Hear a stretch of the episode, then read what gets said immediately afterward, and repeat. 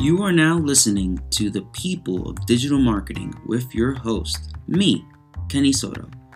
This podcast is your source for marketing strategies, tactics, and most importantly, career advice from the best digital marketers in the world. From B2B to B2C, startups to Fortune 500 companies, and everything in between, I interview experts in marketing so that we can grow to become better marketers together. If you're a marketer who wants a leg up in this space, well, guess what? You're in the right place. Thanks for tuning in.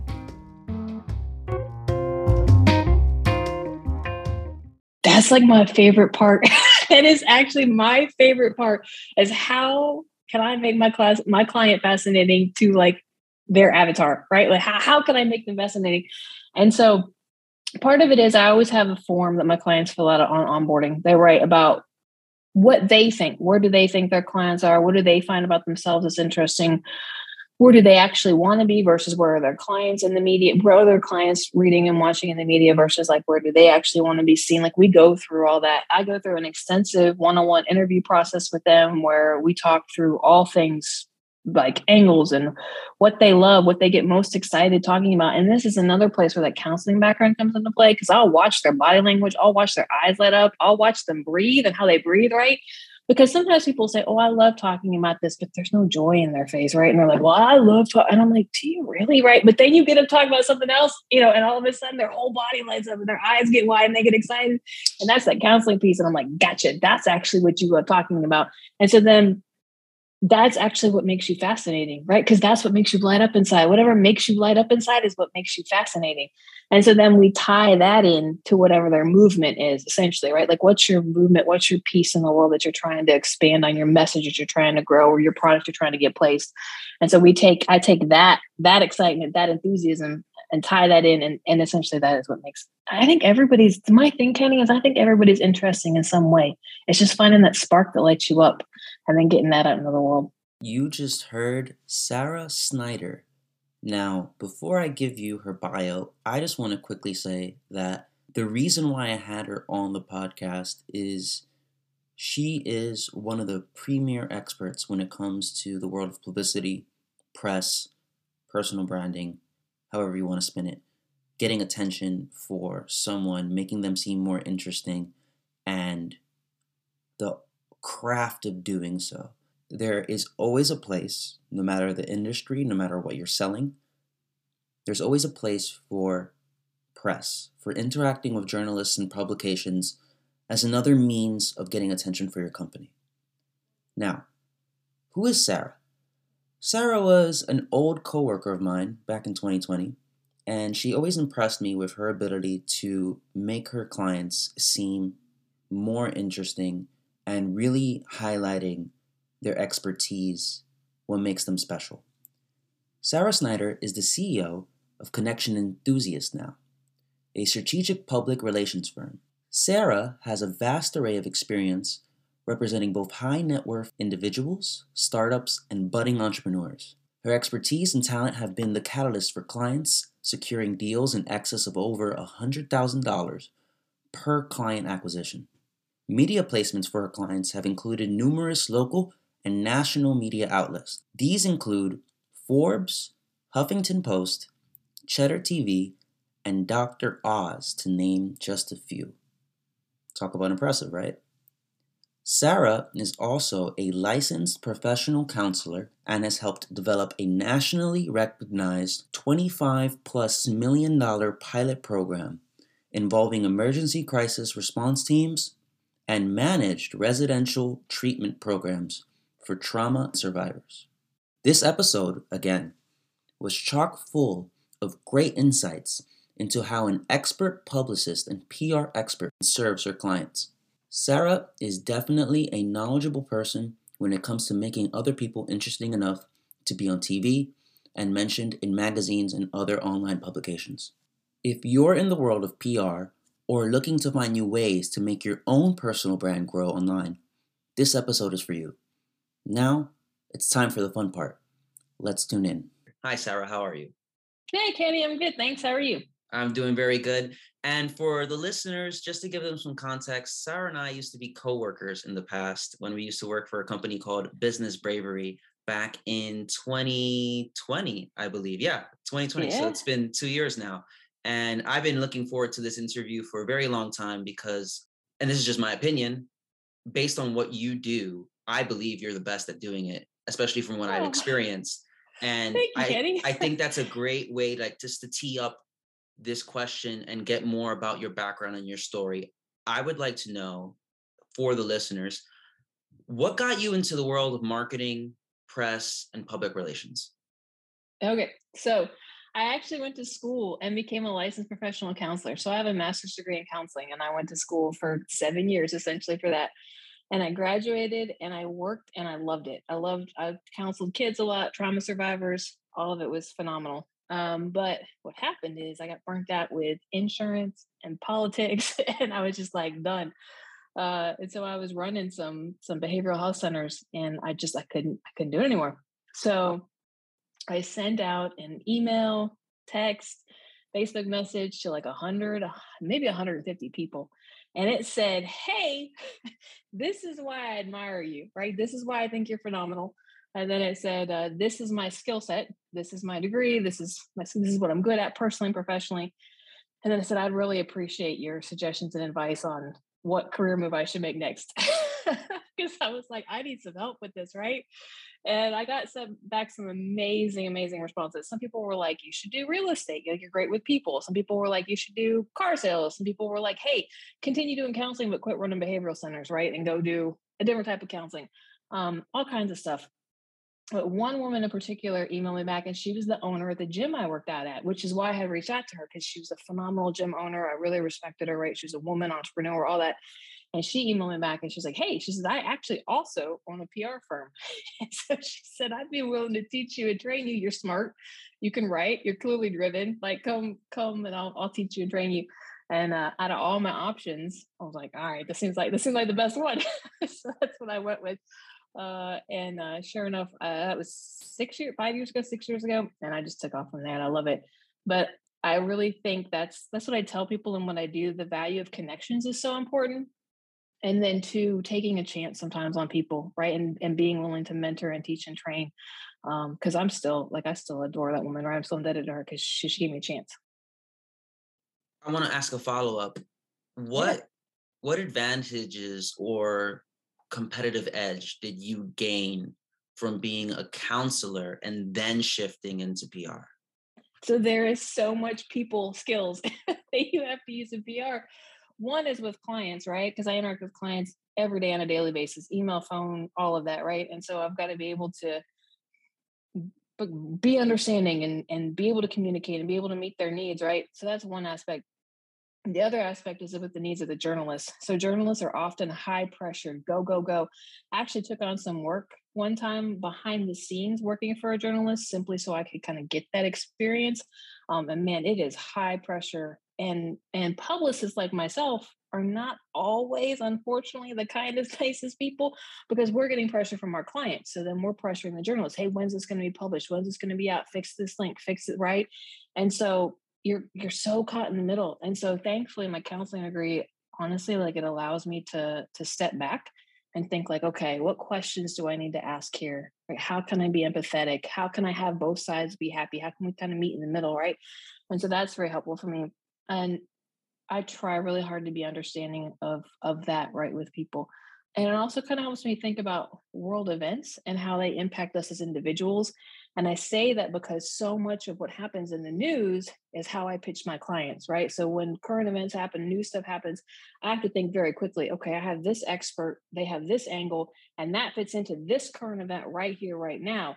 Well, as a counselor, you're thinking about the same thing, right? When somebody comes to talk to you, you're thinking about the world events and personal, but also worldwide, right? How is that impacting your client and how can you help work them through that? Well, it's the same thing with the news. What's your definition of public relations and can you give some context if that definition has changed over time? That is a really good question. Uh, one of my mentors, she's been a, a, publicist for forever. She says she got, went from typewriter, typewriters to Twitter. uh, so honestly, I'm like, man, she would answer that question really well, right? For me, I think over the last last five to six years, um, public relations is really how you're perceived, how you are perceived, and how your business is perceived, right? So, public relations gives your business and you authority and it gives you credibility. So, uh, it helps immensely, right? When people go to your website and you've got the news interviews, you've got the markers from the from the website, you've done the podcast, right? And people can see like, oh, they really do know what they're talking about. Or they go to your website and it's like, oh, like they have the BBC logo, right? If BBC's had them on, they must be an expert, right? So all of that gives you that authority and credibility. And so when I look at public relations for my clients, that's kind of what I'm looking at. What does their avatar need to see them as an authority in the field and respectable in the field, right? So so we look for that. Um, over time, I think it's changing, particularly because of the fake news epidemic that we're in right now, right? And so it is unbelievably important that people get a publicist that knows how to represent them as a true expert and connect. And I sometimes will decline clients not because of anything to do with the client, but simply because I'm like, can I really truly bill you as an expert, right? Because you're going to be in the news and they're going to, the journalist is going to challenge me on this, right? Is this person really an expert? And uh, because the journalist has got to present that to the audience, right? And so there's so much to it right now because of the trends, because of how quick the media moves, because of how quickly the news moves. Yeah. Now, this is a question geared towards the audience, but also any potential business owners who also might be listening. What is the power of public relations? And the second part to this would be should someone hire someone to do this internally, or should someone get an external partner to manage this for them? Okay, so the, so uh, those are two great questions, Katie. Um, I think there's value in both. Um, internally, it's great to have a publicist because a lot of times they can handle things like crisis communications, right? And they can help you develop an internal crisis plan for your team, for your staff, for your company, right? Um, internally, they help really develop the messaging of your entire company. And they can be super, I don't know, you just know the inner workings of a company differently, right? If you're looking though for external representation, that's great because it allows that publicist like i can think almost like differently because i'm not in the woodworks and i'm not in the weeds and so i can actually see other angles sometimes that i couldn't see when i was doing internal work for a company so it allows me personally right it allows me to broaden my perspective it allows me to think about different things um that's a really good question and then what would you say is like the general use case or power when it comes to public relations? Like what actual business objectives and business results can actually be acquired through a public relations push? Oh, definitely the authority, definitely the credibility. Also, reaching a mass market, right? Because if you're on a, a show, right, you you just hit a mass audience all at once, um, which is great what people don't also understand is sometimes it's not a huge show. Sometimes it's not NBC Today. Sometimes it's not the BBC. Sometimes it's a local AM radio station, right? That you're on, and people are like, "Oh, well, kind of why do I why do I want to do this?" Well, that's because those local AM radio station listeners, they're diehard fans, right? They are like 100% diehard fans. They're not just flipping through channels and seeing you. They love this show, right? That's why they're listening.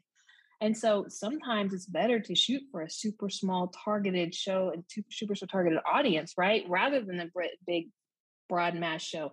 And that's why. And so that's where a publicist can really help you come in and think through some of those things. And maybe both is proper for you, right? Maybe you're going to go for both angles. But public relations gives you the ability to speak to people in a way that you can't, you know, you don't have enough time to meet all those people individually that you're going to be able to talk to doing a show.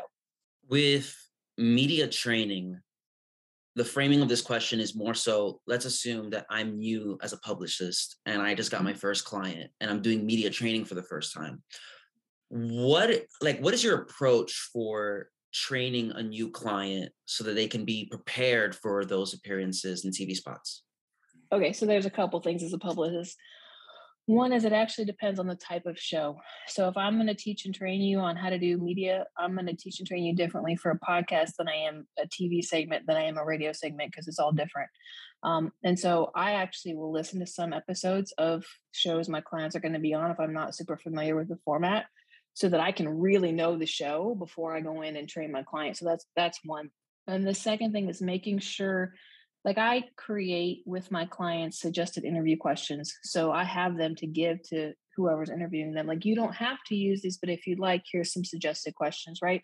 and you never want to be overly prepped because you want some some of the conversation to be organic but that's helpful right to a client to be like okay I, I do i am comfortable right and some of it's just reps like we just practice like going back go practice going back and forth right and having a conversation and i pretend i'm the journalist and they pretend they're doing the interview and so anyway and, and so that helps too um so there's a ton of different ton of different things that come into it. Even background noise, like I've had to tell some clients, hey, you need a different mic, even the background look of the office, right? So we kind of go through all of that and think through everything. My my other point to that though, Kenny, is that not all interviews are uh, verbal, right? So there's a lot of written interviews. And so going through that too, right, is like we have an in-house editor at my company who literally scans all my clients' articles before they go to the publisher, before they go to the magazine or whatever to help make sure that it's like a hundred percent the best of the best, the best it can be before it gets sent off to to whoever's gonna publish it. So so thinking through things like that too. Do you like the term personal branding? okay. why what makes you ask me that? Because I've got a story, but why are you asking me that? Mm, because I feel like it's such a new term and in large part at least from what I've seen, it's been pushed around mainly because of Gary Vaynerchuk, and he's like really been a big proponent of it since like 2015, 2014. But I feel like there's a lot of fluff around the term that I think you can allude to and really shine light onto whether or not, not necessarily it could be taken seriously, but putting it in the right perspective. So I'll I'll be a little bit vulnerable, Kenny. I I have my business and um I really wanted my business to look a certain way. So my packages are, are mid to high end packages, right? And so I was like, ooh, I got to look a certain way. My company's got to look a certain way. I got to be a certain way. My website's got to be dark. It's got to have certain language on it. I always have to look 100%. I was, I have a, for those, if you guys can't see me, like I have a mohawk, right? so like, I was like, oh, I can't have a mohawk. I can't have spiky hair. I got, I got to be in a dress and I got to be this and I got to be that, right?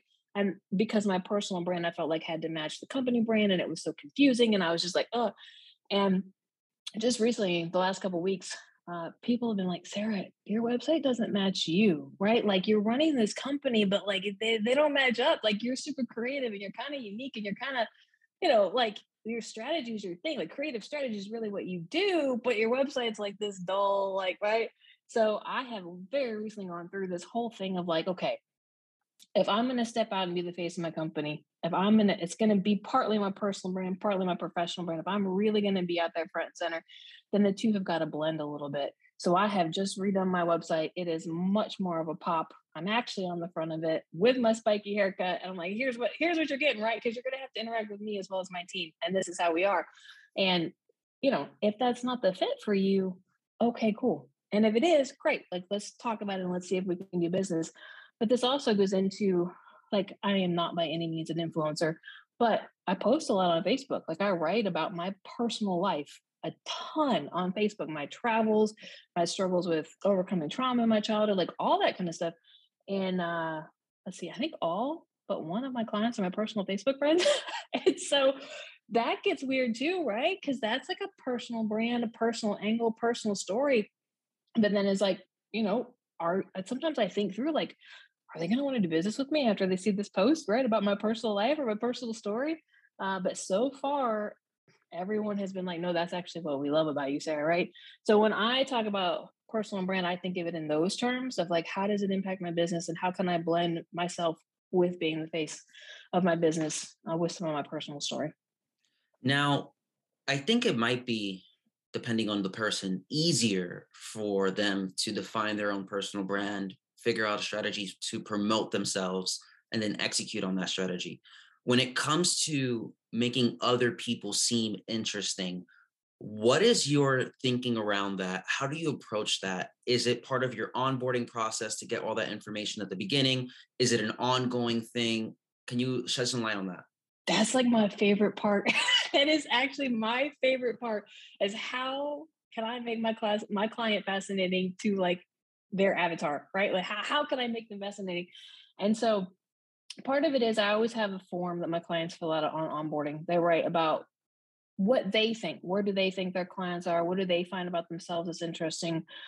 Where do they actually want to be versus where are their clients in the media? Where are their clients reading and watching in the media versus like where do they actually want to be seen? Like we go through all that. I go through an extensive one on one interview process with them where we talk through all things like angles and what they love, what they get most excited talking about. And this is another place where that counseling background comes into play because I'll watch their body language, I'll watch their eyes light up, I'll watch them breathe and how they breathe, right?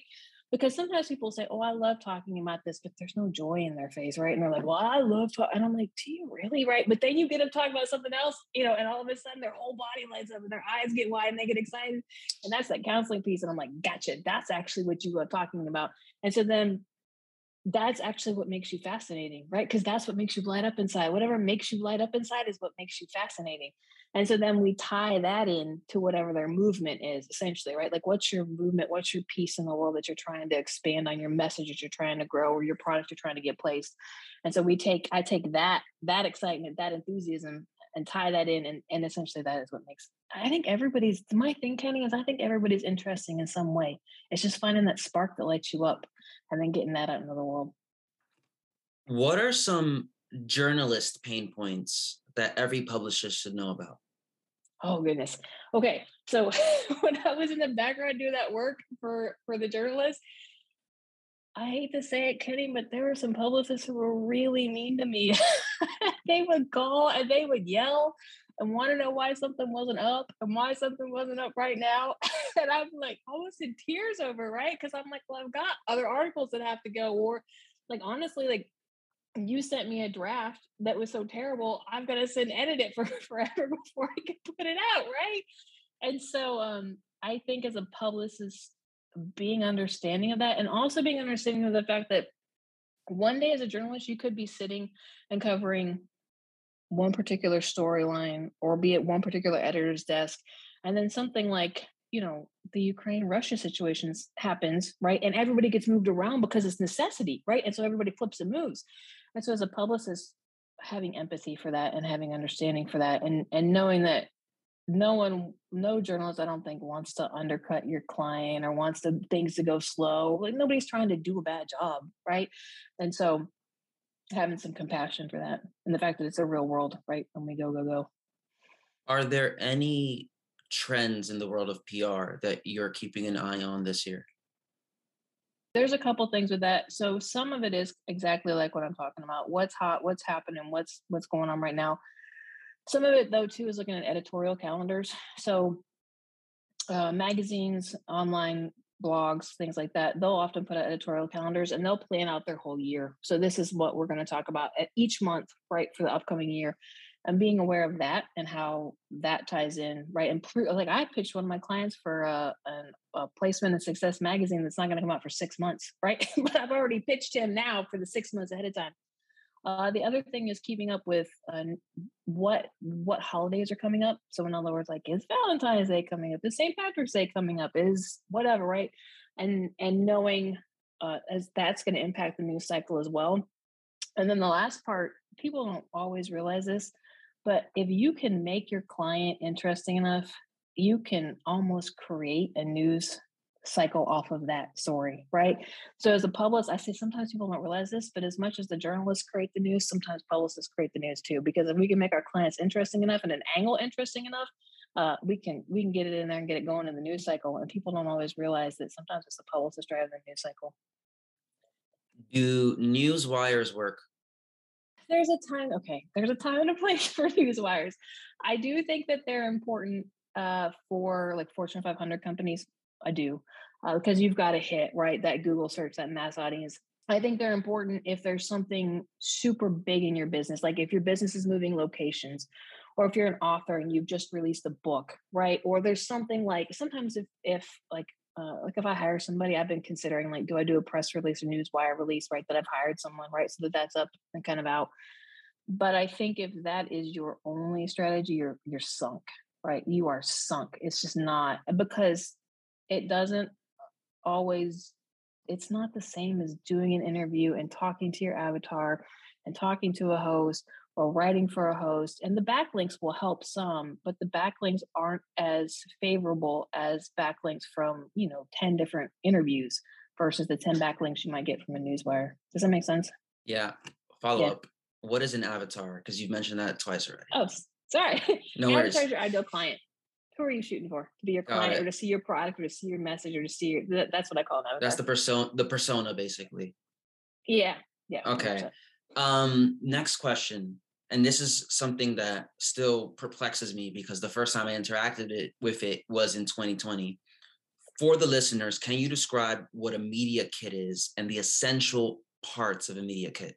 Yeah, for sure. I just updated our website. So we just changed our website so that we actually have the press kits for almost all of our clients. Our media kits or press kits online, which is phenomenal because a lot of PR companies either don't have the capability of putting a, a media kit or a press kit online, or um, they charge their clients a, a, a fee for it because it you know costs right. But I was just like, no, I'm including this for my clients, and we're going to run with it. So your my media kits for my clients include their bios. So it's a full bio, which is you're just full standard. This is the media bio. This proves my authority and credibility. Uh, and then I have a byline bio for all my clients, which is usually under like 100, 100, 150 words. And it's for magazine placements or for online blog placements or for, you know, Forbes online, whatever, right? Because they always want a little bio. And then I, I also typically write a broadcast bio for my clients. And so that's like essentially how someone introduces you when you go to go be on a show, right? Whether it's radio, podcast, TV, right? This is the, it was called broadcast. This is how they introduce you. So that's part one. Uh, part two is I already talked a little bit about this. I always go over suggested interview questions for my clients, and we we go go through those. So those are always right. The journalists can have those as well if they want to use those in some form or fashion.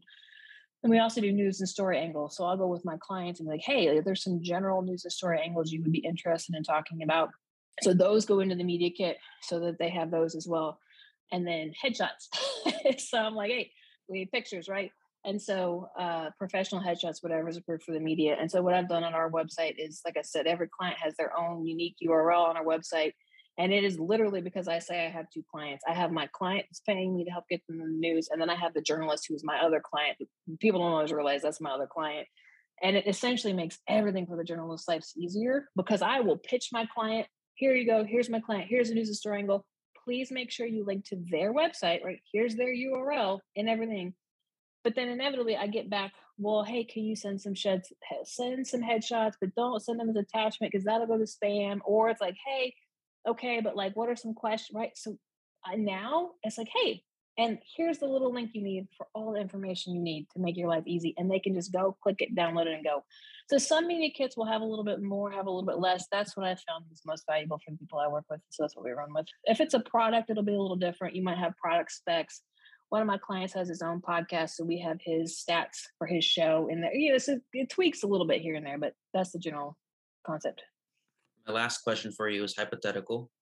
If yeah. you had access to a time machine and could go back into the past, give or take 10 years, how would you take everything you know today and accelerate the speed of your career? I wouldn't because I wouldn't be prepared for the success. If if I if I went back 10 years and accelerated everything, I wouldn't be at a place per this is my personal circumstance, right? I wouldn't be at a place personally to have the professional success I have today. And so I wish I had the wisdom, I guess, earlier in life. I wish I could have accelerated my career, but if I had what I had now professionally, I think I'd have, I'd have, I'd have sunk myself, right? Like I'd have just, I just wouldn't have the confidence. I wouldn't have had the team. I wouldn't have known the people I know. Like I wouldn't have had the ability to create relationships like I do now. And so I really I don't think you can live life with regrets. And so I'm always thankful for the lessons I learned along the way. I'm thankful for the people I met along the way. And I think everything happens in in the time that it's meant to happen as you as you grow. Perfect. Thank you for your time and wisdom today. And if anyone wanted to say hello and connect with you online, where could they find you? Uh, you can go to connectionenthusiast.com uh, or you can email hello uh, at eliteconnectionmarketing.com. Thanks, Kenny. Perfect. And thank you. And thank you to the listener for listening to another episode of The People of Digital Marketing with your host, Kenny Soto. And as always, I hope you have a great day. Bye.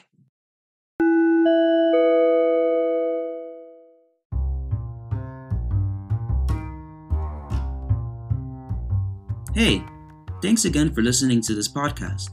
If you enjoyed this episode, don't forget to submit a rating and leave a review on your podcasting app. Reviews like this help to grow this podcast and get it to more people like yourself. People who want to grow in their marketing careers. If you want to say hello, you can find me on any social media platform by simply searching Kenny Soto. I look forward to hearing from you soon, and as always, let's keep growing together.